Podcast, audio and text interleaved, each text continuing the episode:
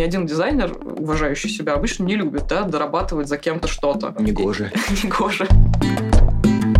Тебе дают что-то, но ты должен из этого сделать лучше. А я люблю все пощупать, мне нужно что-то реальное создать. Мне очень нравится стадия ресерча. Харды не заканчиваются и бесконечно требуют внимания. Родители всегда стремятся дать ребенку лучшее. Почему не сделать собственную студию и не собрать всех самых крутых промышленных дизайнеров в стране и вообще не начать делать что-то, ну, прям суперсложное? Всем привет! Это подкаст Britank Talks. У нас сегодня специальный гость, креативный директор собственной торговой марки детских товаров в Яндекс.Маркете Маша Бриш. Привет. Привет, Маша. Всех товаров собственных торговых марок в Яндекс.Маркете. Смотри, вместо того, чтобы зачитывать по бумажке все твои регалии, вместо нулевого вопроса и в качестве приветствия можешь, пожалуйста, коротко пройтись вот по своим позициям, начиная с Конденастом, по одному предложению. Как поменялась твоя роль? То есть дизайн чего был у тебя в Конденасте и какой дизайн ты делаешь сейчас? Вообще я была иллюстратором сначала, потом я стала дизайнером, верстальщиком в издательском доме «Конденаст». Мы делали журналы, промо-отделе. Дальше я была уже дизайнером журнала самого в издательском доме интервью. Дальше я пошла немного в диджитал и стала арт-директором сайта «Энди Уорхолс интервью». Ребята мне доверили такую важную роль. Вот. И с этим, на самом деле, не таким большим багажом диджитала я оказалась в Яндексе. Какой-то невероятной счастливой случайностью, я до сих пор так считаю. В Яндексе я была ведущим дизайнером и занималась такси и музыкой вначале, потом такси стало все больше в моей рабочей жизни, вот, и я стала директором коммуникации в Яндекс.Такси. Постепенно мы вырастили команду, большую, дизайн, потом туда добавилась команда копирайтеров, продюсеров, редакторов. В общем, в какой-то момент я стала руководить креативной частью, это было уже достаточно много, больше 10 человек, дизайнеров, арт-директоров. Дальше копирайтеры присоединились к моей команде, в общем, вся креативная часть была у меня, так я стала креативным директором. Это больше менеджерская работа, каждый новый человек в твоей команде у тебя занимает все больше и больше твоего рабочего времени и внимания. После декрета мне предложили руководить командой маркета. Тоже такая же роль похожая, большая команда талантливых ребят. Ну и в какой-то момент я поняла, что на самом деле руководство и менеджмент — это не то, к чему я всю жизнь стремлюсь и зачем я пришла в дизайн в принципе. Наверное, я вовремя это осознала, потому что в этот же момент в маркете решили делать собственные торговые марки, и мне показалось, что вот он шанс, до сих пор я так считаю. Сейчас я креативный директор STM в private-лейблах маркета. У нас больше 6, на самом деле, сейчас в разработке разных брендов, торговых марок, продуктов, которыми мы занимаемся. И детский бренд Junior — один из них. Как так? Это первый, да? То есть будут еще бренды из других категорий? На самом деле это уже 3. Да, у нас есть первый в FMCG, который еще в прошлом году появился. У нас есть комы, это аксессуары в электронике, которые появились этой весной. Вот. И сейчас в августе мы запустили детские товары. На самом деле один из самых больших сейчас наших проектов по количеству продуктов, линеек и так далее. Очень интересный момент, где ты меняешь менеджмент на арт-дирекшн в пользу промышленного дизайна. Расскажи, пожалуйста, про это чуть подробнее. Почему так произошло, и ты сменила свою роль? Вообще, я с детства мечтала быть промышленным дизайнером. Не то, чтобы каждый об этом мечтает. Я поступала в Строгановку на промышленный дизайн и не поступила. В общем, у меня какой-то был травма юношества в том, что я хочу делать чайники, но почему-то занимаюсь другим. Я обожаю все, что можно пощупать руками, поэтому у меня такое удовольствие было работать с печатными изданиями. И я даже книги как отдельные пэт-проекты делала. И каждый раз то, что ты можешь сквозь года пронести, и оно все еще с тобой, оно мне гораздо ценнее диджитала. Но я и так, мне кажется, последние годы была в таком поиске, что же мне интересно. Чувствую, что ты где-то не там. И я много себе задавала вопросов, и с коучем эти вопросы задавала себе. И поняла, что вот эта сфера интересов, она где-то в офлайновом мире, в создании чего-то реального. Давай так. Перейдем к твоим задачам как креативного директора собственной торговой марки. Есть абстрактная там, фраза про то, что ты занимаешься визуальной коммуникацией, идентикой для физических товаров, но это больше такая красивая фраза. Можно немножко про рутину. Что реально входит в задачи креативного директора собственной торговой марки? Все начинается со стратегии. То есть понятно, что есть продуктовая стратегия, это часть продуктового лида, команды, которая занимается именно продуктом, что они хотят продавать и так далее.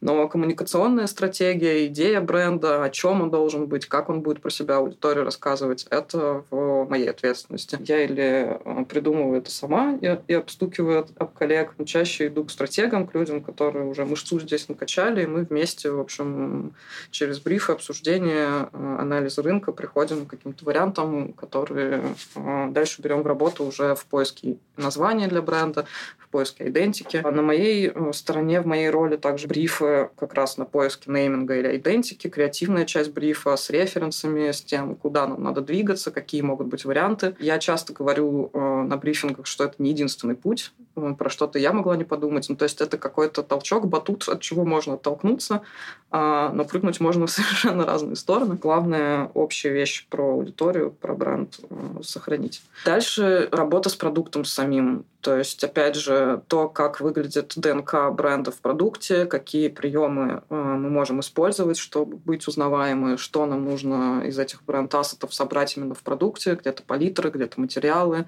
где-то какие-то приемчики комбинирования материалов. В общем, я заказчик этой работы, вот, я за нее ответственна. Сами проекты, то есть конкретные линейки. Я тоже здесь такой художественный руководитель, говорящий, что, где, куда можно поправить или потюнить. Но чаще я стараюсь найти тех людей, которые чувствуют меня так же хорошо. Им не нужно 10 раз объяснять. То есть моя роль скорее найти классных людей, классные команды собрать, чтобы получить спрогнозируемый результат. Если я нашла тех людей, которые по-другому понимают задачу, с ними мы дольше к ней идем. Следующая часть коммуникационная. То есть все, что касается упаковки, все, что касается карточек товара, рассказа, в общем, какой-то платформы материалов для того, чтобы про наши продукты рассказывать. Здесь я тоже заказчик к продакшн-студиям, в общем, фотосъемки, баннеры, все такое. А если вот так по учебнику делить навыки на soft и hard skills? Про софты ты уже сейчас немного сказала, это большая часть твоей работы, наверняка. А что скажешь про hard skills? Все теперь только на исполнителях. Нужны ли они тебе в работе сейчас и нужно ли их прокачивать? Все, что касается бренд-стратегии, это очень динамичная область. То есть то, что люди привыкли слышать от брендов 10 лет назад и сейчас, это совершенно разные ожидания. И то, как эти стратегии придумываются, тоже работает это по-разному. Этому надо учиться и переучиваться все время. Очень мне не хватает, я постепенно, думаю, буду добирать знания именно в промдизайне, в материалах, в том, что с чем сочетается и так далее. Чтобы этим управлять, надо, на мой взгляд, все равно в этом разбираться. Ну и насмотренность — это бесконечная работа с тем, чтобы видеть, какие есть возможности, какие есть технологии, что вообще происходит, что такое сегодня красиво, что такое красиво завтра. Некоторые ненавидят слово «красиво», я вот люблю.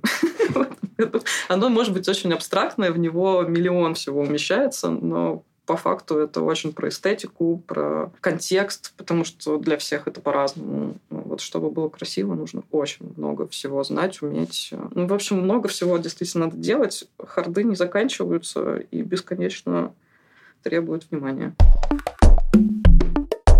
Давай перейдем к блоку про Junior. Очень хочется подробностей про собственную торговую марку детских товаров, про продукт, его особенности и про то, какие задачи он решает. Да, Junior — это наш STM детских товаров на маркете. Мой один из самых любимых проектов. И я вот не так давно стала мамой. Вчера было 2 года моей дочке. Поздравляю, клево. Спасибо. И я очень не безразлична к этой категории. Чем отличается Junior от других брендов? На самом деле у нас большой вызов делать широкие линейки на разные возраста детей. И, конечно, таких брендов на рынке не так уж много, потому что ты должен очень внимательно относиться к разным категориям. А это совершенно разные продукты. Они требуют разных скиллов и понимания их устройства. Они разговаривают с разной аудиторией. То есть одно дело совсем малыши, от 0 лет только рожденные, им нужно одно.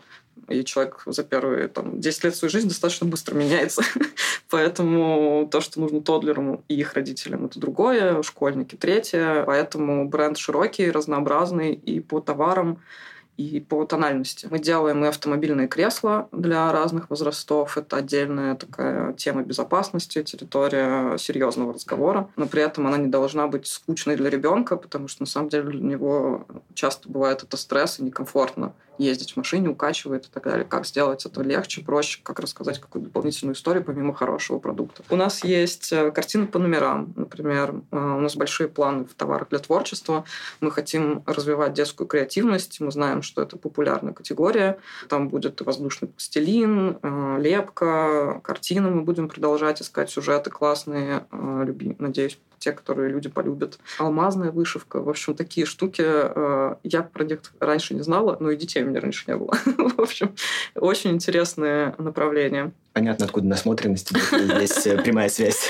Мы делаем еще детский спорт, мы это так называем, в общем, беговелы, самокаты, велосипеды. Кажется, что это тоже супер востребованная штука и, честно говоря, достаточно дорогая сейчас на рынке. То есть, если ты родители хочешь купить велосипед, разрыв между дешевым и качественным очень большой, и мы как раз попадаем в ту нишу, в которой мы очень хорошие по качеству, но доступные по цене, мы можем себе позволить тратить часть денег, минуя всех посредников на маркете, это тратить в качество. Ну, планов еще громоздье. У нас впереди детские манежи, баунсеры, это для совсем малышей. Мы собираемся делать, также продолжать картины по номерам, лепку, в общем, куклы, игрушки, все вот это впереди нас ждет. Мы сегодня с тобой уже говорили про красивое, а вот насколько в твоей работе важен баланс между красивым и функциональным, именно при проектировании товаров для детей? Ну, родители всегда стремятся дать ребенку лучшее. У нас тут действительно две чаши весов. С одной стороны, это должно быть проверено,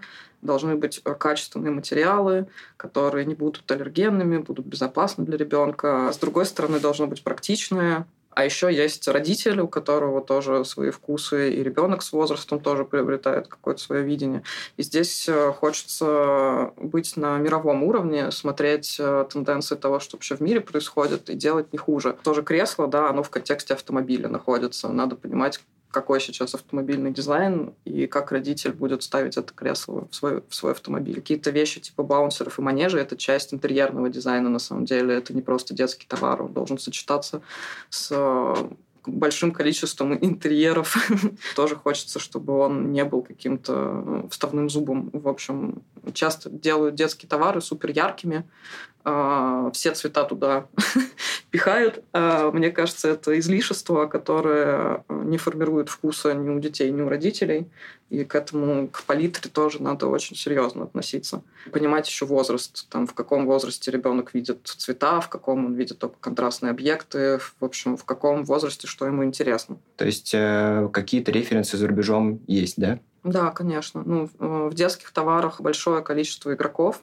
Лидеры рынка — это те, кто больше 30 лет на самом деле на рынке существует. У них свои производства, свои стандарты качества, свои дизайны, палитры и так далее. Плюс еще в каких-то категориях важно смотреть на соседние категории, не только на детские товары, но на фэшн детский, где-то на те же интерьерные компании, те, кто мебелью детской занимаются, или в целом интерьерами, потому что это все перетекает из одной отрасли в другую. Где-то иллюстрации, детские книжки становятся какой-то стартовой точкой для других продуктов, для того же фэшена. Мы видим сейчас огромное количество паттернов, классных иллюстраций. Расскажи, пожалуйста, как производится собственная торговая марка? Какие есть основные этапы? У нас есть такой идеальный образец процесса, но не все продукты туда помещаются. Расскажу про идеальный.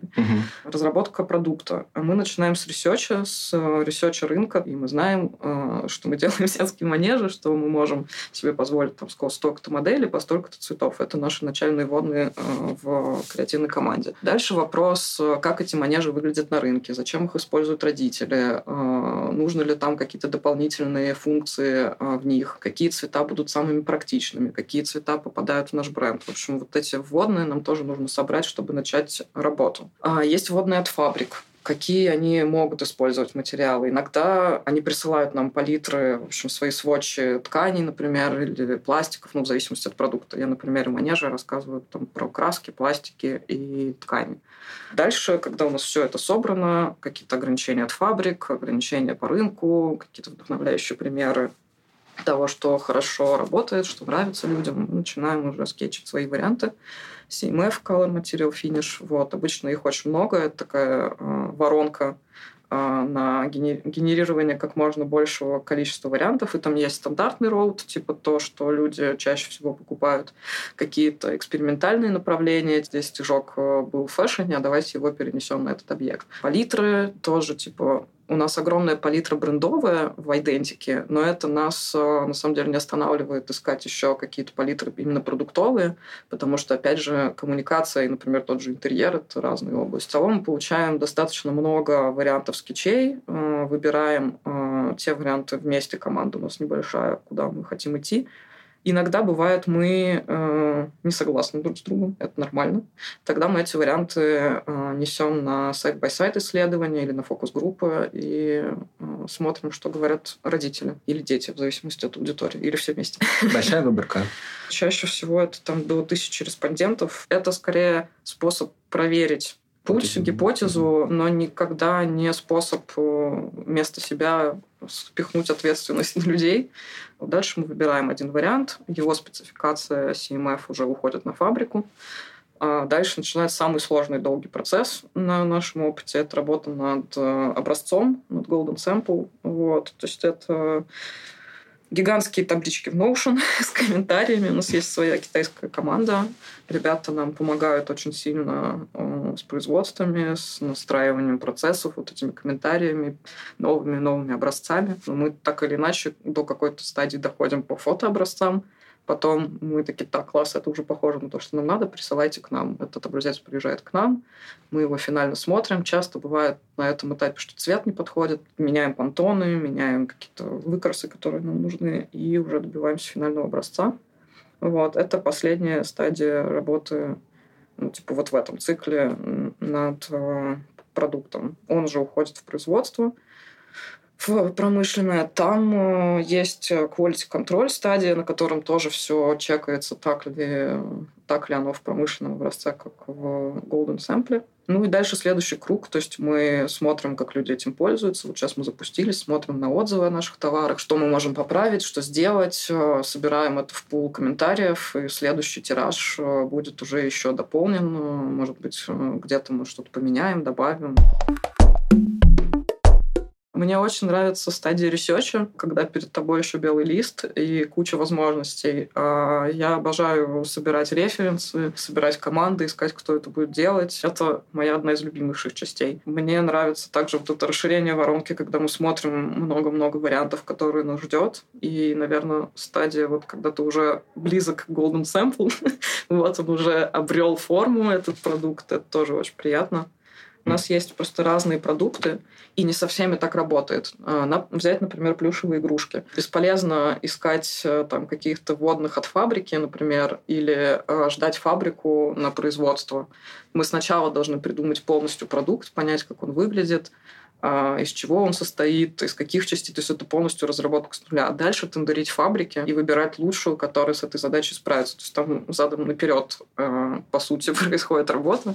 Где-то нету каких-то этапов в принципе, потому что они уже как бы готовы на фабрике, и мы в них не участвуем, мы там ничего с нашими тиражами не можем изменить. То есть для каких-то более кастомных продуктов нужны большие тиражи. Поэтому эта часть может сокращаться. Где-то мы занимаемся только интерфейсами продуктов, то есть нанесением на них текстов, инфографики, но не меняем конструкцию. Тоже очень сильно сужается этот процесс. И в плане разработки дизайн, и в плане образцов тоже достаточно быстро проходит. Хорошо. Ты уже сегодня упоминала некоторых специалистов, которые с тобой работают на Junior. Расскажи, пожалуйста, кто с тобой в команде постоянно, кто в качестве подрядчиков, какие вообще есть роли в своей команде? Да, У нас in-house маленькая, но бодрая команда. У меня в команде продюсеры. Продюсеры – это незаменимая роль координации, потому что проектов огромное количество, и нужно понимать загрузку, нужно понимать статусы. И, в принципе, формат работы, что у нас маленький инхаус, но огромное количество команд снаружи, которые с нами работают, предполагают, в общем, менеджмент этих проектов. В моей команде также есть промдизайнер Лиза, тоже большую часть проектов, несмотря на их количество, в общем, делает она и классно с этим справляется. Это, конечно, наши продуктовые лиды, которые в каждой в своей категории в STM работает над отдельными направлениями. У маркета есть категории, как бы по этим категориям делится весь маркет, по сути, маркетинг и наша команда в том числе, и вот на каждую категорию, там, не знаю, товары детские, один лид, вот, там, не знаю, аксессуары, электроника и так далее. Есть отдельные дизайнеры, которых мы приглашаем на проект, они могут быть из фэшн-индустрии, из промышленного дизайна. Понятно, что в коммуникационном дизайне с нами много людей работают в упаковке, в брендинге, это и большие агентства, и иллюстраторы, и мне в этом плане еще интересно, что можно звать действительно, я вот начала говорить, потому что берешь специалиста из одной отрасли, предлагаешь ему проект чуть-чуть в другой для него сфере, и если он загорелся, ему интересно, может получиться вообще что-то невероятное. Вот. Давайте коллабиться. Да. В общем, это очень интересный опыт. Кажется, он не только мне одной нравится. Маш, а вот про подбор исполнителей как раз. В какой момент нельзя допустить ошибку? Какие здесь критерии? И был ли у тебя, например, такой опыт, что нет, этот дизайнер или подрядчик нам не подходит, все меняем? Да, опыт есть, есть и неудачные проекты.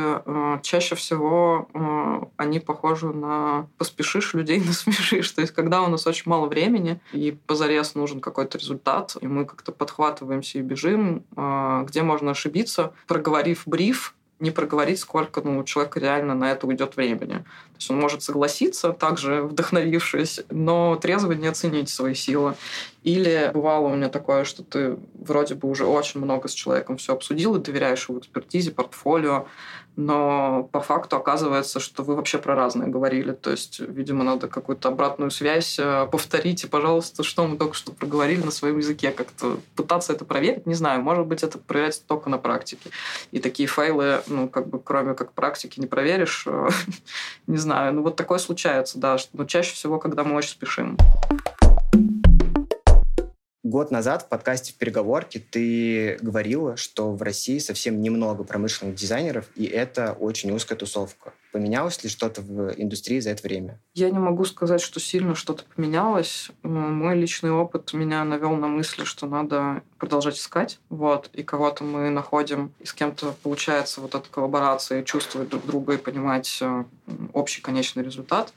Вот. Сильно она не расширилась, эта тусовка. Более того, кто-то начал уезжать за рубеж и не всегда может с нами теперь работать. Mm-hmm. Кто-то, наоборот, уехал за рубеж и начал с нами работать.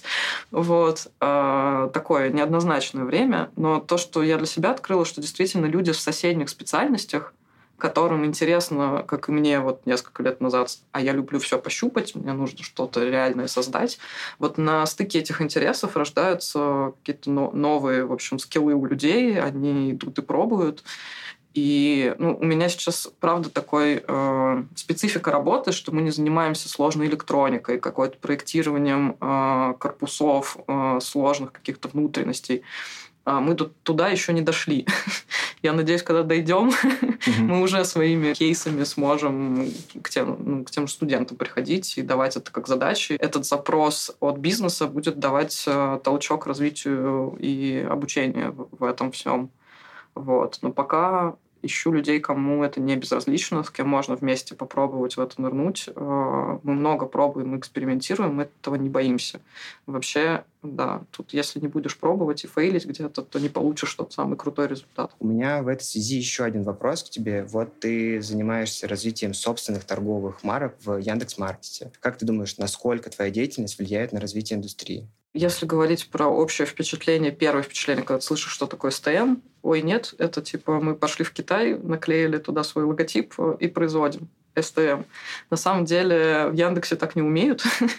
Как бы совесть не позволяет так делать. У нас задача, как сделать стандартный продукт, да, который фабрика решила, например, сделать, а мы поняли, что это самое лучшее из того, что мы можем, как мы можем это улучшить. Ни один дизайнер, уважающий себя, обычно не любит, да, дорабатывать за кем-то что-то. Угу. Вот. А здесь... Негоже. Негоже. А здесь именно такая задача. Тебе дают что-то, но ты должен из этого сделать лучше. Делать из этого с помощью цветов, с помощью материалов, с помощью какого-то нанесения сверху брендинга, идентики, еще чего-то. В общем, у тебя не так много инструментов, но задача очень сложная на самом деле. И мы видим, что хорошо выполненный такой проект превращает просто из одного продукта это в совершенно другой. Он выглядит не похоже вообще, ноль сходств. Это хорошее упражнение и креативное, и с точки зрения хардскиллов, и производственных возможностей. Я думаю, что это будет двигать, ну, как бы в начале пути. Это хороший старт, чтобы учиться и делать. У меня вообще много амбиций в этом месте. Мне кажется, что если мы будем развиваться и будем успешными дальше, почему не сделать собственную студию и не собрать всех самых крутых промышленных дизайнеров в стране и вообще не начать делать что-то, ну, прям суперсложное? Почему нет? Вдруг и производство подтянутся. Если нету запроса от бизнеса, и никто это не делает и не производит, то и производств нету, и дизайнеров нету. Это все как бы связанные вещи. Хочется, чтобы были. Знаешь, у меня вот коллега Лена, которая как раз ведет Junior как продуктовый лид, это ее детище. Она до этого долгое время работала в детском мире и тоже занималась там игрушками, детскими товарами, их производством. И она говорит, для меня вот результат то, что на каждой детской площадке в России я вижу свои товары. Вот. Для меня такой же результат успеха того, чего мы начали делать сейчас. Это когда люди, я буду видеть это у реальных людей в использовании, тогда я буду верить, что это правда нужно, вот, что это пользуется спросом, популярностью, и это помогает людям. Класс. Маш, спасибо, что пришла. Спасибо тебе большое за экспертизу и твой опыт. Было очень классно послушать. Спасибо. Спасибо тебе, что позвал. Это была Маша Бриш и подкаст Britank Talks. Спасибо, что слушаете нас. Пока.